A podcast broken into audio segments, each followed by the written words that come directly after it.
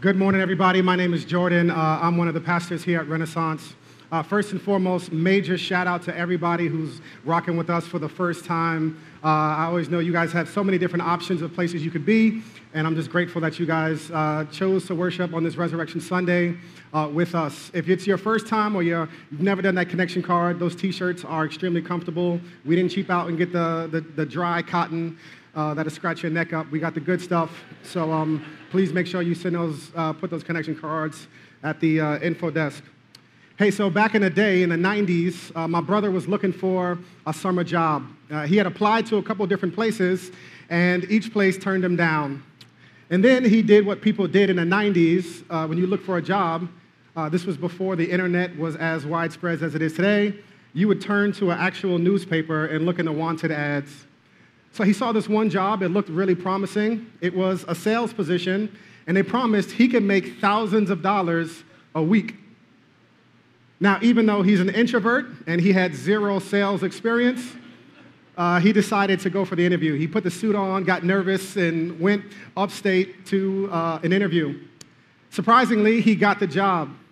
He was so excited about having uh, this job. And before his first day on the job, he got a haircut, got fresh, uh, threw a suit on, and drove upstate to meet his coworker.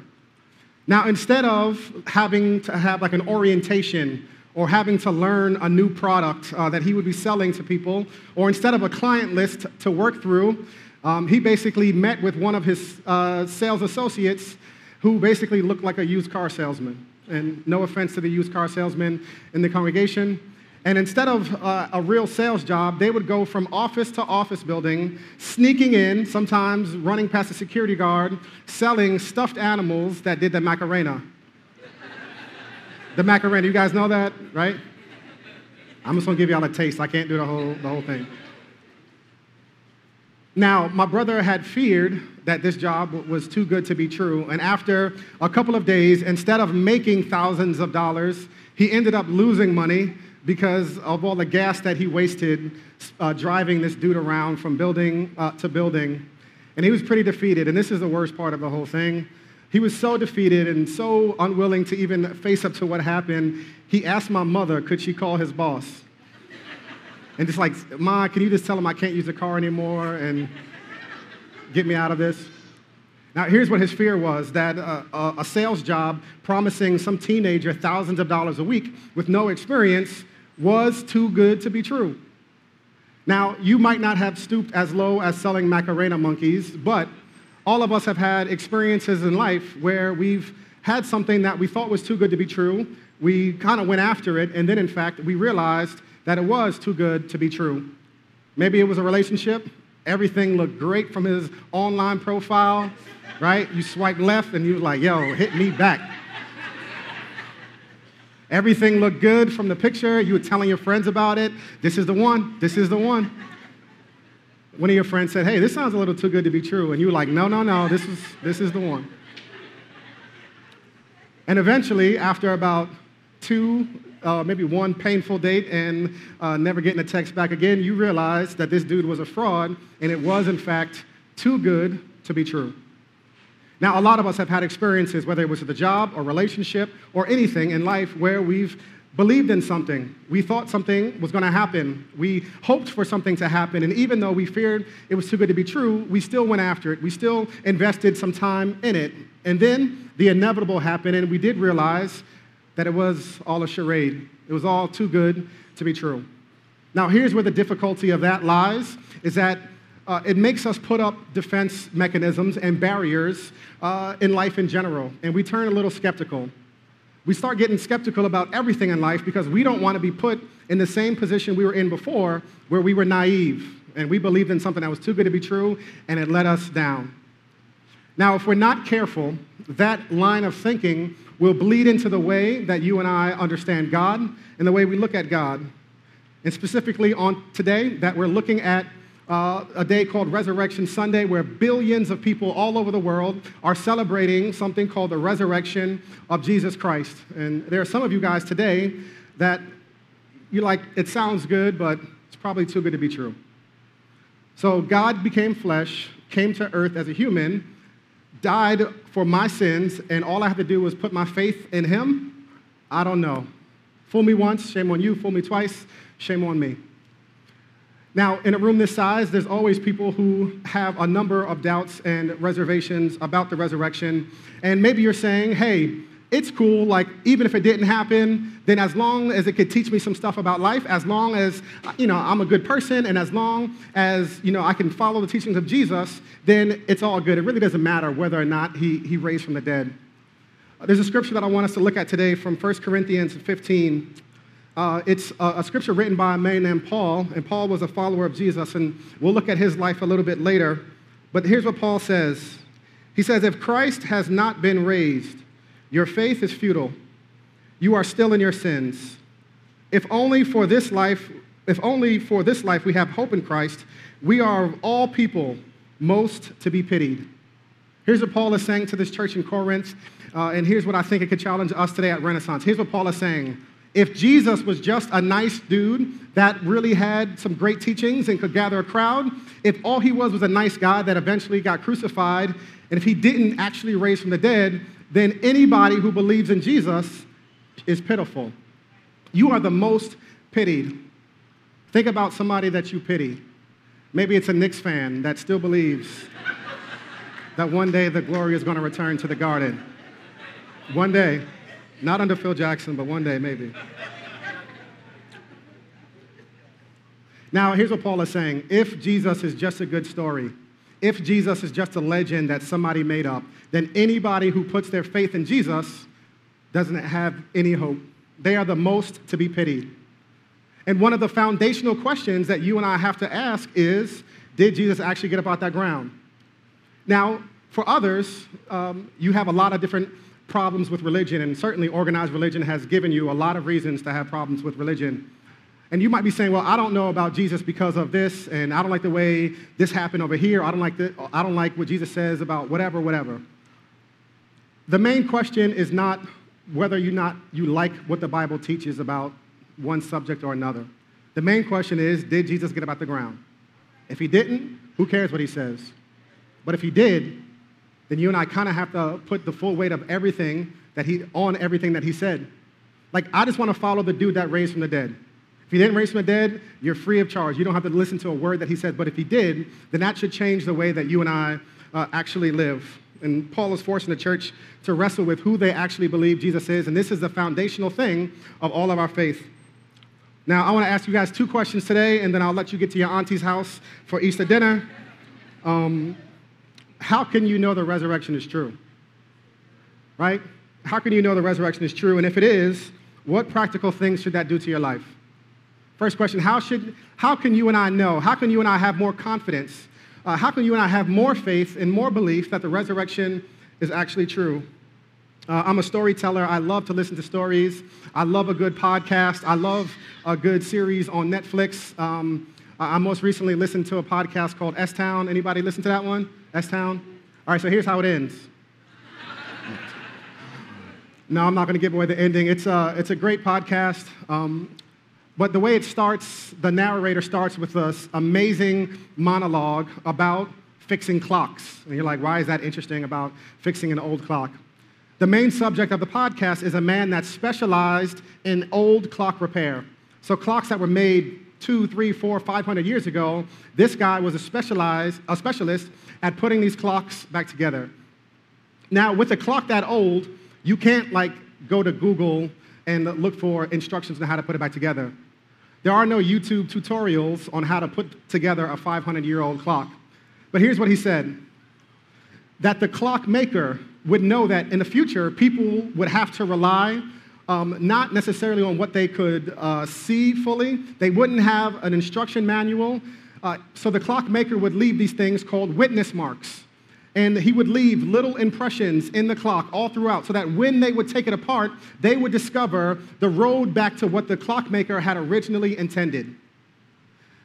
You and I don't have a time machine. We don't have a DeLorean with a flux capacitor. None of us could go back to the day that Jesus was resurrected and sit outside in front of the tomb like, yo, I want to see if this dude comes out.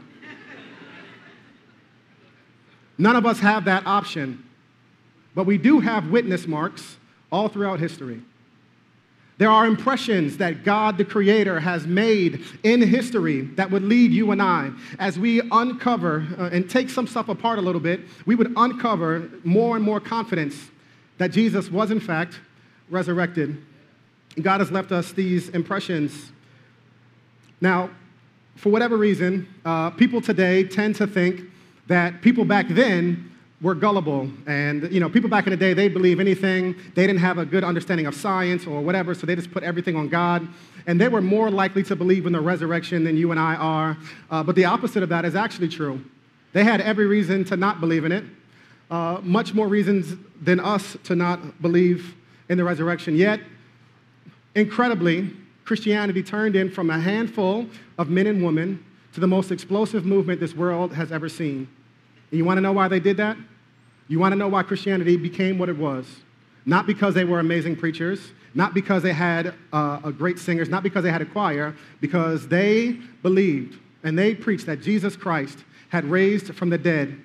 And that teaching, that ethic, that fuel changed the course of human history. But I was thinking, how does actually someone, how does actually how do you actually start to believe in something more and more? Uh, I think it's a combination of two things it's objective stuff and then it's subjective. So, the first, uh, imagine you uh, are a boss at your company and you have to hire someone. You would interview different candidates, you would look at resumes, you would call references, and you would check the person out objectively. But at some point, the objectivity stops. You can't know for certain that this is the perfect person for the job just based off of an 8.5 by 11 piece of paper. Eventually, when that boss needs to hire someone, she's going to have to go out on a limb and commit a little bit to hiring someone. And after she hires them, maybe a year later or two years later, she'll look back and she'll say, that was definitely the right choice. Or for some people, that was definitely not the right choice and we need to fire them. Now, here's what I want you to do for the next couple of minutes. I want you to commit to take a little journey with me. Uh, I, we're going to give you a lot of objective facts, but I want you to commit to going a little journey with me in evaluating some of these witness marks that God has left for us in time. And my hope is that it would leave us with much more confidence and much more boldness in Jesus' resurrection. Now, the first one is the first witness mark that I think is an amazing one to look at is Scripture right? So um, the scripture that we looked at today, 1 Corinthians, this book was written just 20 years after Jesus was crucified. 20 years. Now, 20 years ago, I can tell you exactly what I was doing when Biggie got shot, right? Everybody know when Biggie got killed? There's two dates in my mind that I'll never forget. I'll never forget 9 11, and I'll never forget where I was when Biggie got shot. I was in my brother's car, the same car that he used to drive around the Macarena Monkeys. and we had on Hot 97, and they, they came on and said Biggie Smalls was murdered. And I'll never forget that day. Now, let me tell you who the hardest person to convince that Jesus was just fabricated or made up. The people that were alive and can remember the day that he was crucified. Jesus' following was crazy, that he would basically step out into a crowd and there would be tens of thousands of people that would travel for miles and miles and miles, travel for days just to see Jesus speak. He was a huge figure. His crucifixion was a major, major event that everybody heard about. Now, listen, everybody would have heard about Jesus' crucifixion. And the easiest way to just squash the movement would have been like, yo, I was alive when it happened. Jesus didn't raise from no dead. Like, yo, I mean, nobody has claimed to see that. Nobody believes that Jesus was actually raised from the dead. Paul was writing this letter to people that were actually alive when Jesus was crucified. And these were the very people he had to convince that Jesus was, in fact, resurrected. Now, there are some people on the fringes who believe that Biggie and Tupac and Elvis and Prince are somewhere cutting the album right now. And if they did, that joint would be fire if they made that joint. But nobody, nobody is going to join a religion where you believe that Biggie came back from the dead. I saw the hearses go through Bed-Stuy when they had his coffin. I remember all of the things that were happening when Biggie got killed. And the most difficult person to convince that Biggie Smalls, for example, was resurrected would be people that were alive. And this is the crowd that Paul was writing to.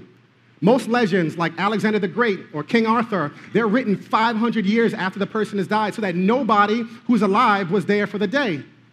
This comes in 20 years after Jesus was crucified. And then Paul is coming to these, these people saying, listen, Jesus really got up at that grave. He really did get up, and if he did, it would change everything. Now, the second witness mark is an amazing one, and it's the person of Jesus himself. Uh, the, the person of Jesus. And basically, a lot of people uh, say in life, like, hey, if you can give me an airtight argument, if you can give me the perfect argument where there is no loopholes, there is so, there's nothing that I can say against it, if you can give me an airtight argument, then I'll believe. What if God didn't give us an airtight argument? What if God gave us an airtight person?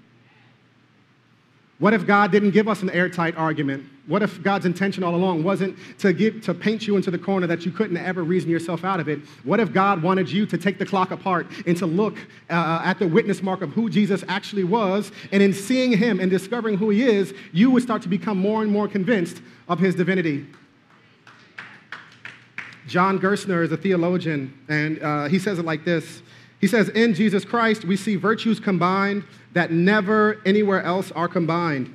We see tenderness without weakness, strength without a milligram of harshness, humility without uncertainty, unbending convictions, and yet complete and utter um, approachability. You see power without the slightest insensitivity. You see passion without the slightest prejudice. You see total integrity without any rigidity. Never unthinking, never a false word, never a misstep. I know a lot of people who have dismissed Jesus and kind of put him in this other camp of, well, maybe it's true, maybe it's not. Uh, I was talking to a friend of mine. He was like, yeah, I just don't like, you know, all the stuff about Jesus. I said, hey, man, like, you know, what, what about the Gospels bothers you? Like, which one? Like, which? And he was like, oh, I never read it. And that's actually true for a lot of people, that they've dismissed Jesus, and maybe this is you, and I'm not trying to come for you. Uh, and you've never actually taken the clock apart a little bit to see what the witness marks are that would point you in that direction. Now, if you were to sit down and read the Gospel of Luke, for example, it would take you a half hour, 45 minutes. Uh, or you can do the audio Bible, right? That's what a lot of people do. One train ride to Brooklyn, and you would have gotten through Luke. Now, here's what I would love for you to do. And if you're um, a, a, person and you don't know where you're at, and we'll get to some, some other stuff later, I would love for you just to read the Gospel of Luke. Just read it and look at the person of who Jesus is. And maybe God won't send you an airtight argument, but maybe you will be compelled by the airtight person of who Jesus is. Now, it's not just that we have Jesus in scriptures, uh, we have real witness marks left in people's lives. Uh, people that have made radical, unexplainable changes in their life. Men who went from total cowards to com- dudes who were completely courageous in unprecedented ways. First guy was Peter. Peter was a follower of Jesus and one of Jesus' closest followers, actually. And Peter had this problem where he was really confident about himself. So before Jesus is crucified, he stands behind Jesus. He's like, Yo, Jesus, no matter what they do, I'm with you. Jesus looks at him and says, Listen, bro, by the time the rooster crows tomorrow morning, you would have denied me three times. Peter says, No way. And then when Peter sees Jesus get arrested, when he sees how Jesus is actually being treated, he gets scared and he starts to run away and he denies Jesus. He's running through the town and people are like, Yo, aren't you that dude that was with Jesus? He's like, Nope, not me, that's my cousin. and one time it says a woman came up to him and asked him, and he, he was so adamant against it that he started cursing her out. That, like, absolutely not, I am not the one. And the scripture says that Peter went away and wept bitterly. Peter, this dude who's a coward, denies Jesus, runs away, and starts crying. Next group of people, we see all of the disciples actually. Uh, it says they were shook in a room, um, huddled up, afraid that the authorities would catch them. John 20 and 19, it says, On the evening of that first day of the week, when the disciples were together with the doors locked for fear of the Jewish leaders, Jesus came and stood among them and said, Peace be with you. Now, here's what we see, and this is so amazing. You see these dudes that are locked in a room and they're terrified, they're shook. Ain't no such things as halfway crooks. Half of y'all got that, right? You got it. Google it when you get home. Mobb Deep shook, Shook Ones. They're terrified. They're terrified. They just saw Jesus, their man, being crucified. They saw him beaten. They saw him bloodied. They were scared that the same thing that was happening to Jesus was going to happen to them, and they didn't want it to happen to him. So they're in this room locked in for fear. And then something happened. And these same cowards turn into the boldest people on the planet. These same men, not a different group of people, these same men that ran away, gave up the faith, and were running for their lives, somehow say, Listen, Jesus, I saw Jesus raised from the dead, and it changed everything about their lives. Now, there's a lot of theories about uh, the disciples and you know what happened to them, but here's the reality: they were confronted, captured, jailed, beaten, uh, and eventually killed for their faith, for their belief that Jesus was raised from the dead. They were killed for it, and not one of them broke the story. Not one of them said, "You know what? Yo, you're bugging. Uh, he really didn't get up from the ground." They all stood there and they took it. They all stood there and said, Listen, if you're going to kill me, kill me. But Jesus raised from the dead. I know it. I saw him. There's a historian named Eusebius. He describes it. Uh, he says, Peter, Peter's wife was crucified in front of him. And he stood there and said, Jesus was raised from the dead. Then they took Peter and crucified him upside down. And he never recanted. Listen, these cowards, nobody ever recants their story. Nobody ever changes it. And why would that happen? Were they lying to protect a, a theory? Were they lying to protect some teachings? Listen, I, I love the show Homeland, and every time they get to the like a part where they're about to torture somebody, I'm like, yo, they wouldn't torture me.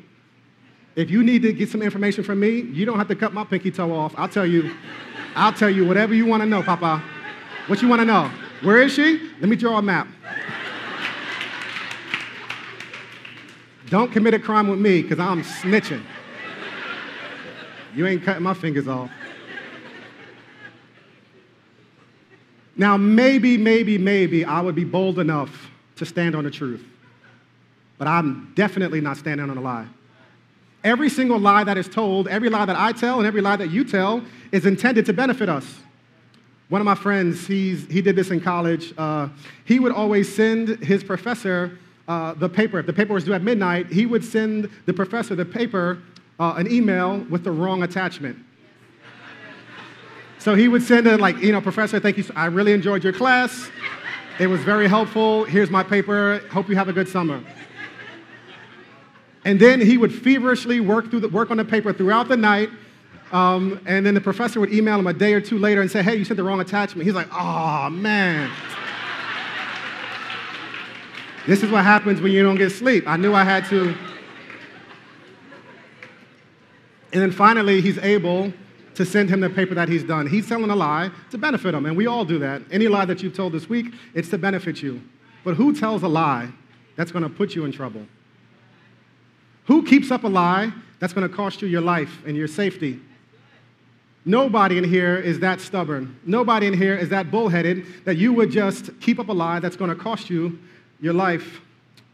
Um, there's a story about a guy named Charles Colson Charles Colson was a part of the Watergate scandal with Richard Nixon.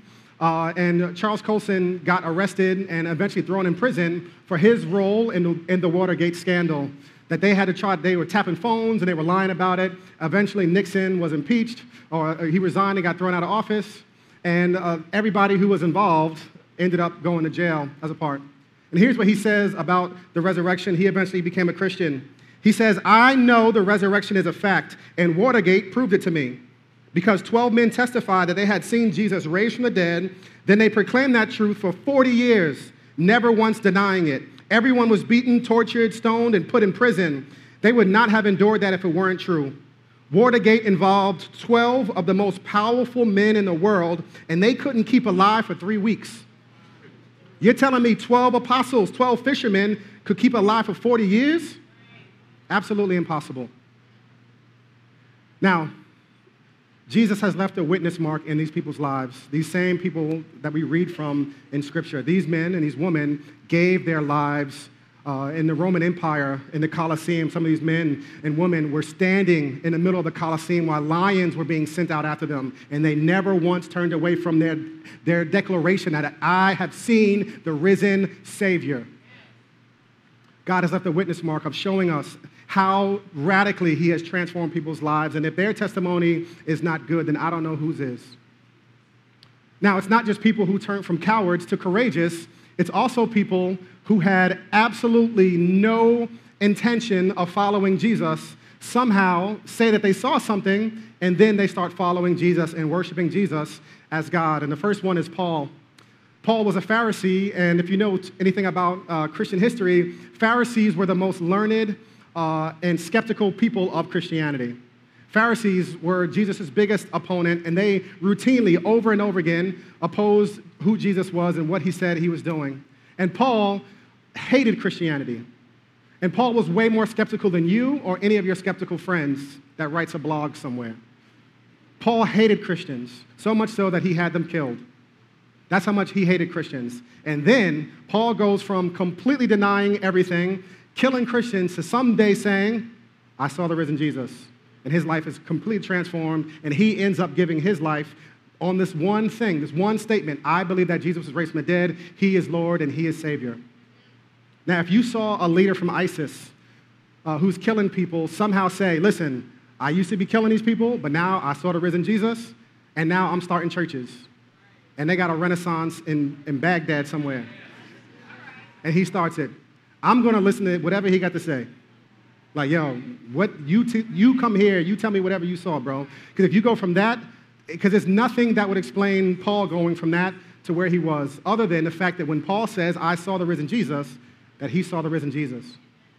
And it's not just Paul, it's other people, uh, Jesus' own brother named James, that actually was worshiping Jesus as God. Now, do you know what my brother would have to do to convince me that he is God in the flesh after I saw him selling Macarena monkeys? It would take an absolute miracle, nothing short of him rising from the dead, in uh, indisputable evidence that would convince me that he is, in fact, someone to be worshiped. And you see those who are closest to Jesus affirming this and giving their lives, not because they uh, wanted to get out for them, get something good for themselves. The opposite was true. They gave their lives because they were so convinced that Jesus had raised from the dead. And God has given us, they've given, God has given me and you these witness marks throughout history that would lead us to greater confidence that God has in fact raised Jesus from the dead. Men and women over the years have needed undeniable evidence that Jesus had raised from the dead, and that evidence was a resurrection.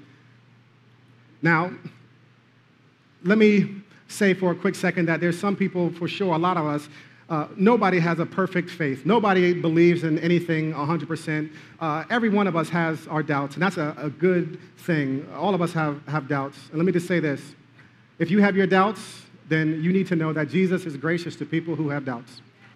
Jesus' disciple named Thomas uh, had his doubts, and in some ways, people recall him Doubting Thomas.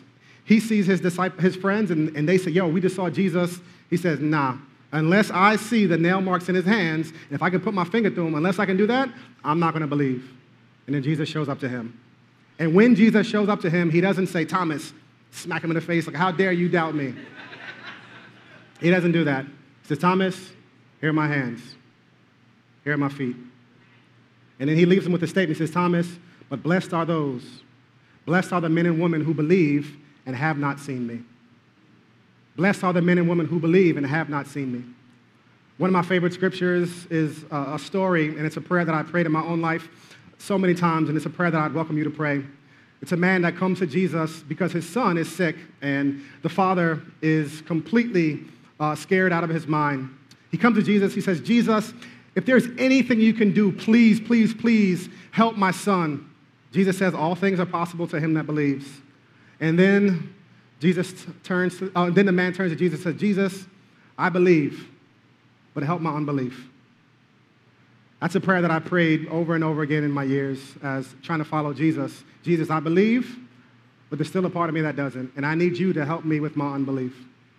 Jesus honors those prayers, and Jesus walks with us. Now, the, the, walk of faith is not a walk of certainty. It's a walk where you and I commit to following Jesus uh, in hopes that Jesus would meet us where we are. And I've seen this in my own life and the life of countless others. If you pray that prayer, Jesus, I believe, but help my unbelief, Jesus will answer you. I don't know how it's going to be. I don't know that uh, Jesus is going to send you an iMessage or anything like that, but Jesus, God has a way of showing up in our lives and putting people in our lives, surrounding us with people that fill us with faith. So, yeah here's a good part about all of this stuff.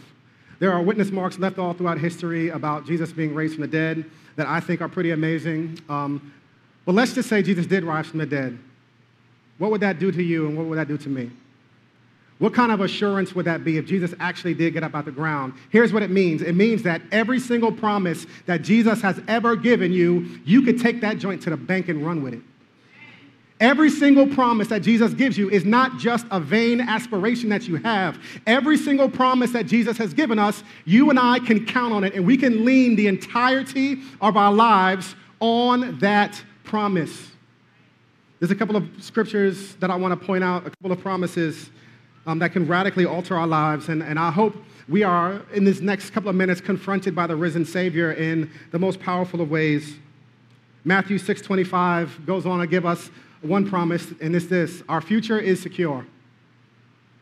Our future is secure. You are not flailing through space um, on your own, uh, having to figure out everything on your own. Jesus promises us that you are not by yourself, and our future is secure. Matthew 6 25, uh, he gives us such a great uh, teaching. He says, Therefore, I tell you, don't worry about your life, what you're going to eat or drink, or about your body, what you will wear.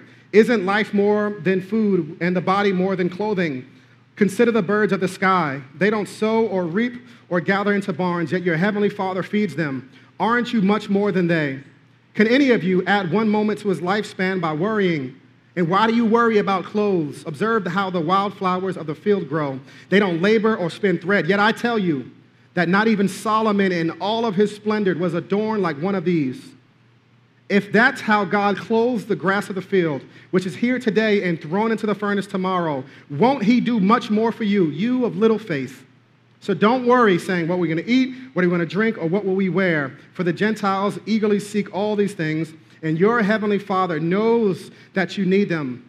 But seek first the kingdom of God and His righteousness, and all these things will be provided for you. Therefore, don't worry about tomorrow because tomorrow will worry about itself. Each day has enough trouble on its own. On its own. Here's what Jesus is saying. If Jesus raised from the dead, he tells you not to worry, stop worrying. If Jesus is powerful enough to be raised from the dead, then he can make sure you're good. And here's what Jesus is saying. And here's what we see in the resurrected Jesus uh, confronting and coming to us. Jesus, if he's powerful enough to be raised from the dead, if he says, I got you, then he got you. If he says you don't have to worry, then you don't have to worry. Now, what are you worried about right now? What's the thing that's on your mind that if you wake up in the middle of the night, you can't, start, you can't stop thinking about it? Or it just plagues you, and all day you're thinking about this one thing, or it could be a number of things. Here's what Jesus is telling us today stop worrying.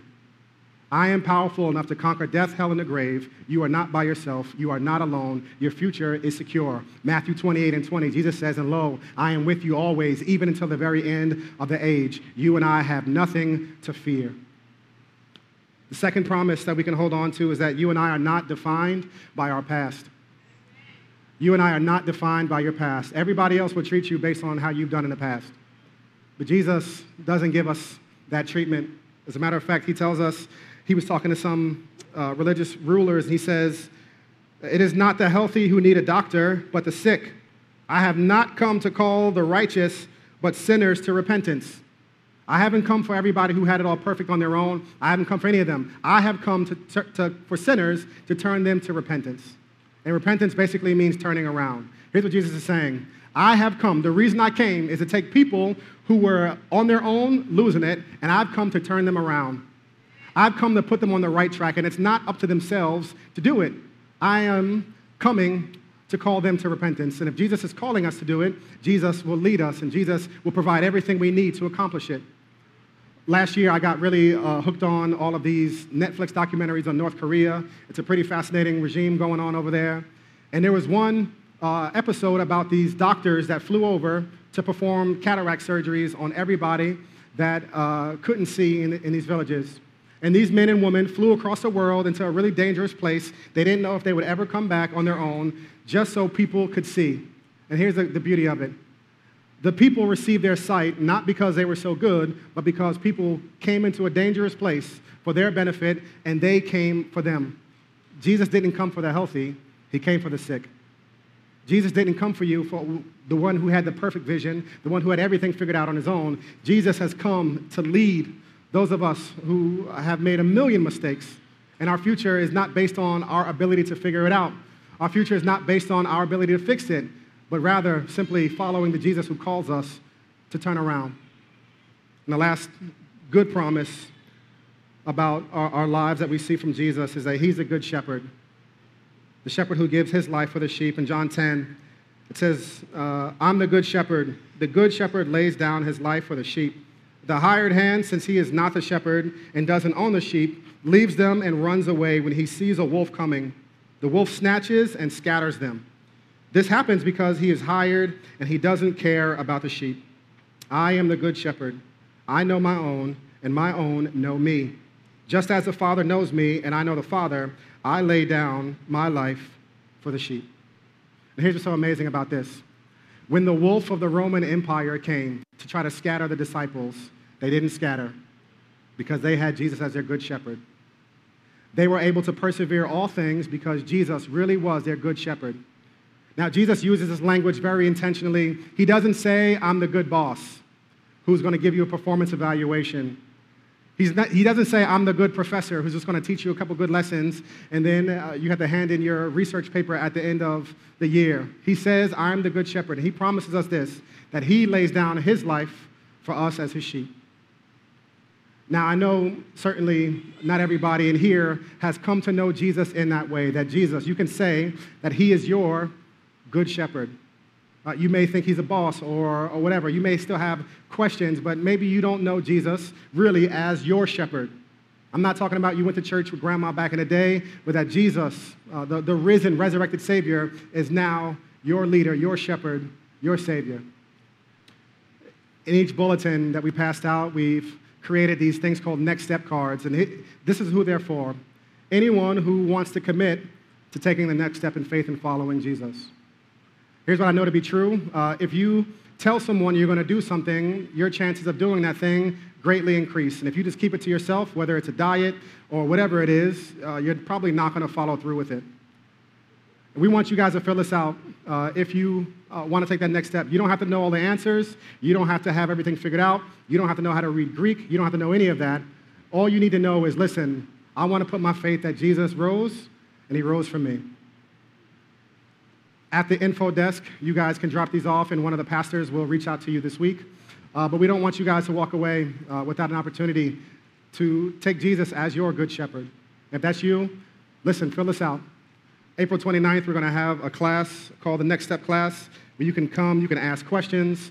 You're not committing yourself to anything specifically. You can come, ask questions, and figure out what the next step of faith could be for you. Uh, and I hope it's this I hope that you and I walk away uh, knowing that Jesus is a good, good shepherd. He is a risen Savior that is worthy of every single ounce of our trust. Let me pray for us. Heavenly Father, I'm grateful for your people. I'm grateful for uh, this, this church. I'm grateful for this opportunity. Um, God, to look at your resurrection. God, I confess even my own unbelief and the times that I worry. Uh, God, I, I pray that I would be comforted by the risen Savior that tells me not to worry. God, there's so many times, even my own unbelief, where I'm so worried about my past or what I've done, and I don't trust you as the good doctor, the good healer most importantly, Jesus, uh, I try to have it all figured out on my own. And today I lay that down. You are the good shepherd, and I want you to lead me. I ask this in Jesus' name we pray. Amen.